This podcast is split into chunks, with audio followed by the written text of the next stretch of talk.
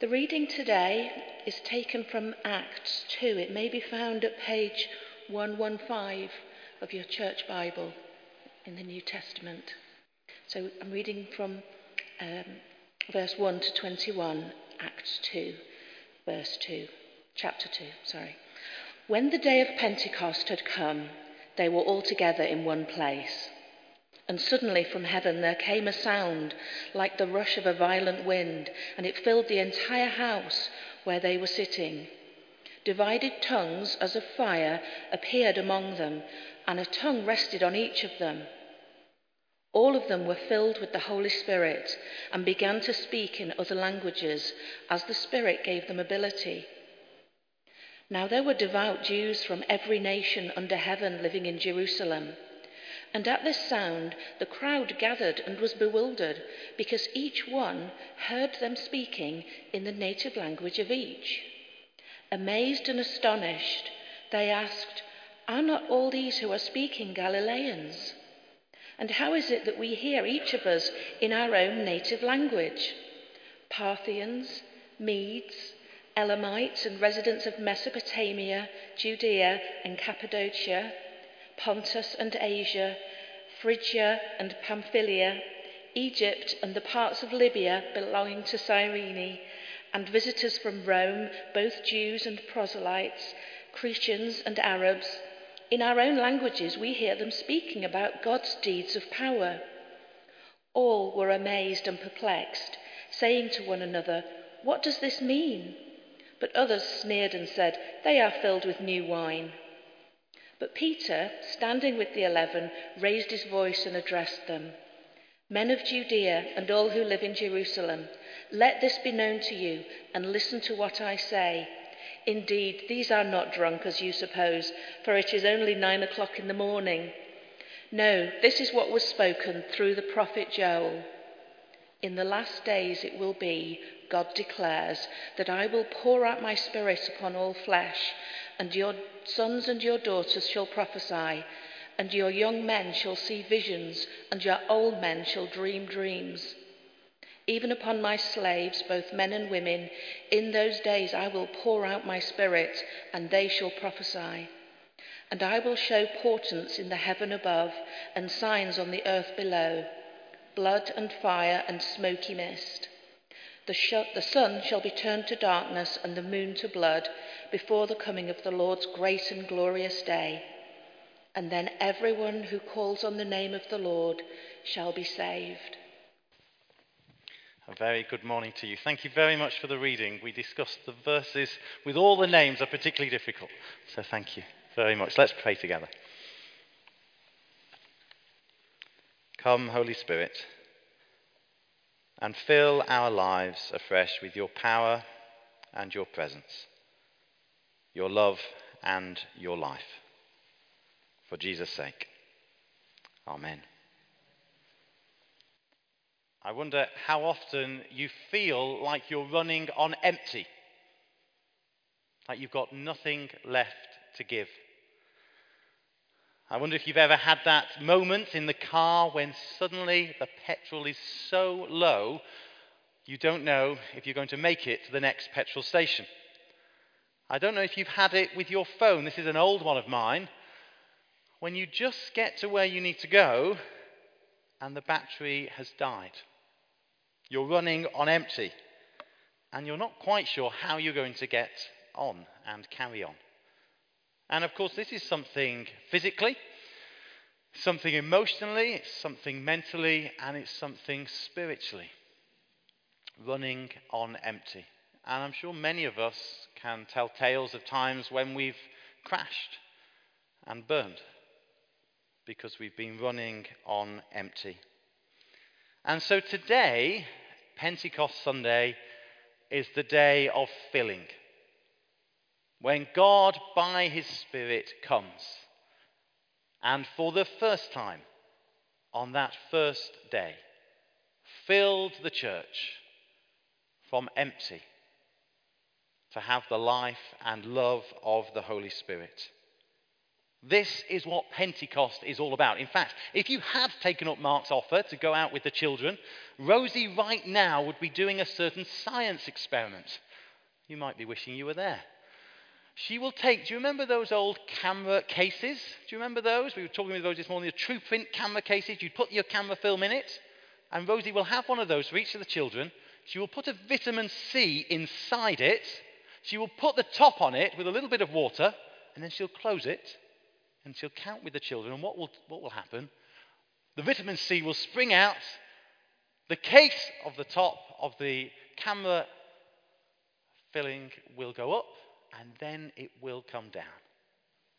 And that's Pentecost. Last week, Ascension Sunday, Christ goes up. And not just in physics, what goes up must come down. Today, Pentecost Sunday, the Spirit of God poured out on all people. Have a look back if you've got the Bible still in front of you, page 114. We'll just sneak back to Acts chapter 1 to see what Jesus said before Ascension Sunday. Do you remember those words? Acts chapter 1, verses 4 and 5. While staying with them, that's the disciples, he ordered them not to leave Jerusalem, but to wait there for the promise of the Father. This, he said, is what you have heard from me. And then, chapter 1, verse 5. For John baptized with water, but you will be baptized with the Holy Spirit not many days from now. And then look down, chapter 1, verse 8. Famous words. Jesus says, You will receive power.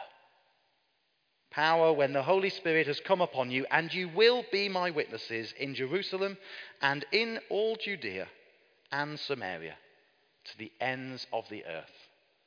And here we are, at the ends of the earth, the outermost parts of the Roman Empire, as it was once upon a time, and God's news and God's Son and God's Spirit has come to us. And so the day of Pentecost arrives, chapter 2, verse 1, an ancient Jewish festival celebrating the gathering in of the harvest. And all of them, chapter 2, verse 1. In other words, all of the 120, the followers and friends of Jesus Christ, are there in the same moment, in one place.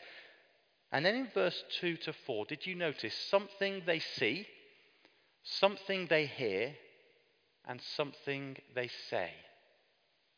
Have a listen. Verse 2 And suddenly from heaven there came a sound like the rush of a violent wind, and it filled the entire house where they were sitting.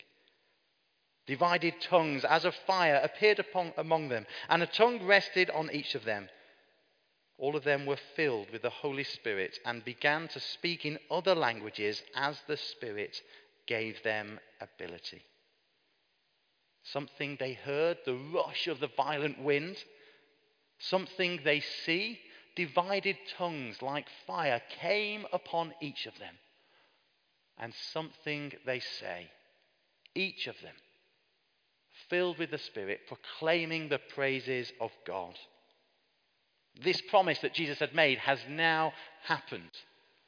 God has come down. It's been said that Christmas is God with us, Easter is God for us, and Pentecost is God in us. This is the promise of that day and for us today. And if we think about fire, Think about what that symbolizes across the whole of the Bible. Do you remember the burning bush and Moses in Exodus 3? God's presence with his people. Do you remember when they left Egypt and traveled along the way through the wilderness? What did they have with them? The pillar of fire, God's presence with them. Do you remember when the tabernacle was first set up at the end of Exodus? What happens? God's fire comes down. God's presence with his people. And now God's presence doesn't rest in a bush or in a pillar of fire or in a tabernacle, but in his people.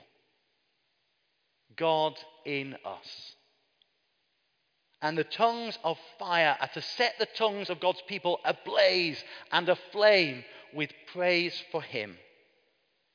This is what Pentecost is all about the power and the presence of God's Spirit filling God's people to proclaim God's praises. the power and the presence of God Himself in us to proclaim His praises. It's been said that there are three languages that people speak. If you speak three languages, you're trilingual. If you speak two languages, you're bilingual. And if you speak one language, you're English. Now, with apologies to those not like me who got better than a C in French at GCSE, but on that day, they all spoke in different languages. Can you imagine that? French and German and Spanish and Arabic and Chinese suddenly at your fingertips. But this wasn't just for the linguists amongst us. We got Janet here. I'm sure for many years in Asia, faithfully learning the language of that country.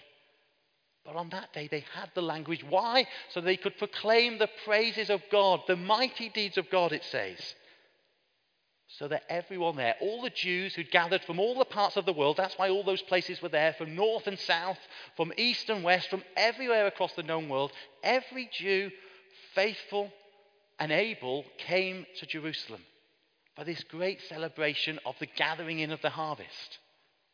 And then, if you know Acts 2, what happens by the end of the chapter? The great harvest has begun. 3,000 people added to the people of God that day.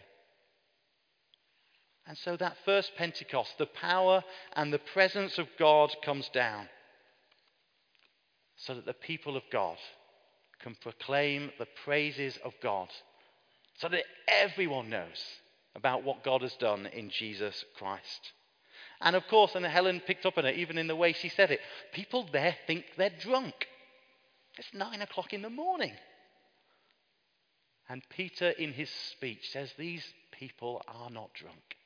They're not filled with wine, they're filled with God's Spirit. And of course, Peter himself, do you remember 50 days before? Even before a fire and a servant girl, unable to speak of Jesus, ashamed and disowning his Saviour. Now, in the very city, in the very place where Jesus has been crucified, he is now filled with power and the presence of God to proclaim the praises of God. Have you ever thought how the first Christians were so transformed? How the early church grew from that timid, terrified group in the upper room to set the world ablaze with Jesus Christ? Well, the answer is two things. One is Easter Sunday, and the other is today, Pentecost Sunday. And so Simon Peter quotes from the ancient prophet Joel. When he's trying to explain what's happening, they're not drunk, not filled with wine, but filled with the Spirit. Did you see what he says? Verse 17 In the last days it will be, God declares, that I will pour out my Spirit upon all flesh. And your sons and your daughters shall prophesy, and your young men shall see visions, and your old men shall dream dreams, even upon my slaves both men and women. In those days I will pour out my spirit, and they shall prophesy. We sang of that spirit, the same spirit who hovered over the waters of creation, the same spirit that rested upon Christ as he came down as a dove at the beginning of Christ's mission and ministry, now rests upon all the people of God. I will pour out my spirit on who? On all flesh, all people. Because what's gone up must come down. If you just turn over the page and look to where Simon Peter's speech goes on, verse 33, he sort of finally gets to the answer of what, what is it that everyone's seeing and hearing? Verse 33 Being therefore exalted at the right hand of God, and having received from the Father the promise of the Holy Spirit, he, that is Jesus, has poured out what you now see and hear. And so he goes on to say, verse 38 Repent and be baptized, each one of you, in the name of Jesus Christ for the forgiveness of your sins, and you will receive the gift of the Holy Spirit. The promise is for you and for your children, for all who are far away, everyone whom the Lord our God calls to him. The promise of Pentecost is the power and the presence of God filling us, his people, so that we can proclaim the praises of God. Now, I'm sure as many of us hear this, we know this already. We, have been to Pentecost Sunday many times. And yet we still feel the need to be filled with the Spirit. We, we still feel the inability to do the things we'd like to do. And I think that's the point. If you ever watch tennis, I know Serena Williams has retired now, but if you've ever watched Serena Williams play tennis, you think, I could never play like that. But imagine if Serena Williams came and lived inside you. It's a bit of a strange thought, but go with it. And then imagine you trying to play tennis then with Serena Williams inside you. What was impossible is now possible. Well, think about Shakespeare. We could never write like Shakespeare, could we? Never repeat it. But what if Shakespeare came and made his home in you? And his brilliance, his gifts, his power, his presence rested upon you, we might get a second Macbeth, another Romeo and Juliet, an encore for Hamlet. Do you get the point? We cannot live the Christian life on our own, and God never expected us to. The apostle Paul summarizes it in Galatians 2:20 and says, "I no longer live, but Christ lives in me. The promise of Pentecost is nothing less than the power and the presence of God filling us, filling the Peters of this world, the timid and the terrified, with His power and His presence so that we can proclaim the praises of Jesus Christ, the one who's brought us out of darkness and into light. Mark said, if you were here at APCM on Wednesday evening, that it's fitting that we have Pentecost following an annual church meeting. We desperately need God's power and presence within us, amongst us as His people if we are going to be all that God wants us to be in this place and beyond. God Himself coming to live within us by His Spirit. Does any of you watch the interior design programs, the grand designs, the sort out your life type programs? You know what it's like. People are slightly nervous about what will happen. And bit by bit, the house is transformed only in good ways. I think sometimes we can be scared of God's work in our life. If we give more of our lives to God, will it, will it be okay? Will it be for our good?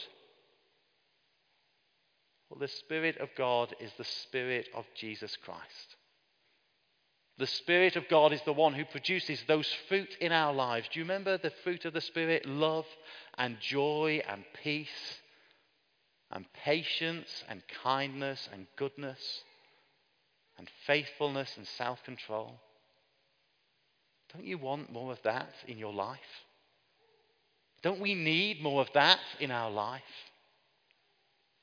This is what the Holy Spirit gives us the very presence, the very power of God. And in the Old Testament, the people of God knew heaven and the highest heavens couldn't contain God. Even when he was in a box, God couldn't be contained there. So today, God cannot be contained, the incontainable, the incomprehensible. How do you put the oceans of the world in a bucket? It can't be done. But imagine with me, dream with me if we, as the people of God in this place, were filled, filled with the fullness of God, filled with the presence and the power of God. Can you imagine how our lives would be? Can you imagine what our homes and our workplaces, our neighborhoods, this community would be like? We have God here by His Spirit. We know His Spirit within us. And yet, for the people of God, there is always more. More of God and more of His Spirit.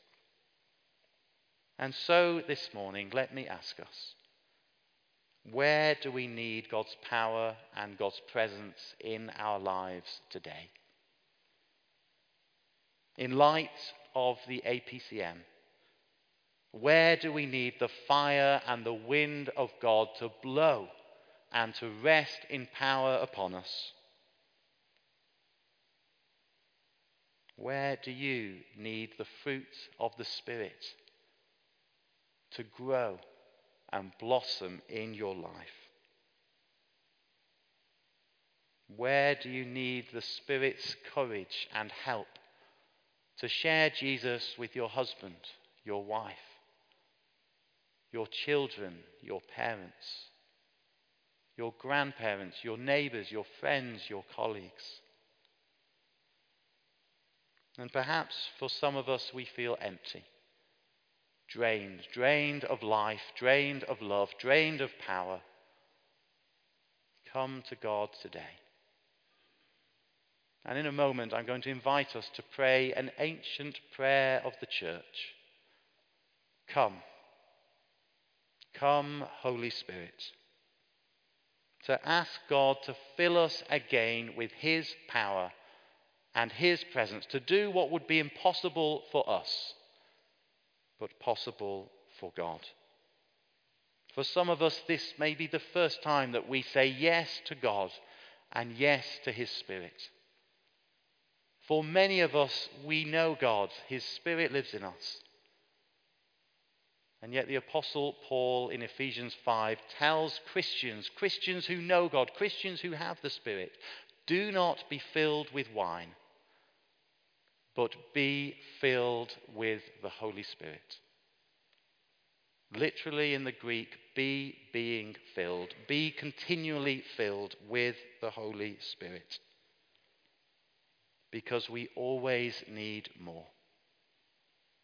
And there is always more that God, our Heavenly Father, longs to give us. And so, a moment of quiet for our own prayers. And then I will invite you, if you would like to pray with another, to come to the front. And those in wholeness and healing will be there to pray with you. Some others as well will be there to pray if you would like to pray with someone else. For God to fill you afresh with the Holy Spirit. And while we pray, we will sing. And so, a moment of quiet for our own prayers. And then for those who would like to pray with another, do come to the front. In the name of Jesus. Amen. Come, Holy Spirit, we pray,